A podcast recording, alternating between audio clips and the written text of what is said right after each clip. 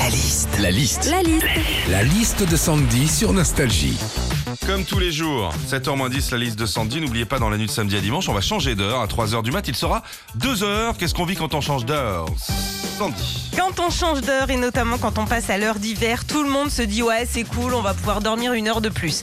Ouais, c'est cool, sauf cette année, hein, pour les quarante-huit millions de Français qui vont devoir se taper une heure de plus de couvre-feu.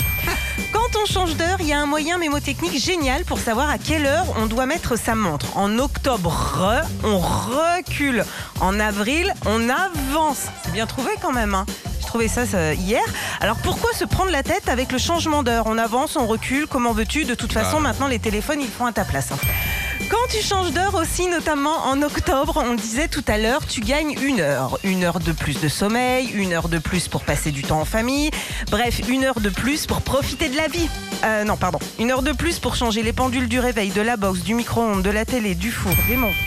Enfin, quand on change d'heure, le truc galère, c'est la voiture. Franchement, faut avoir bac plus douze ingénieur pour changer l'heure sur un tableau de bord. Moi, vous savez quoi? Je me prends plus la tête, hein. Je change plus d'heure dans ma voiture et pendant six mois...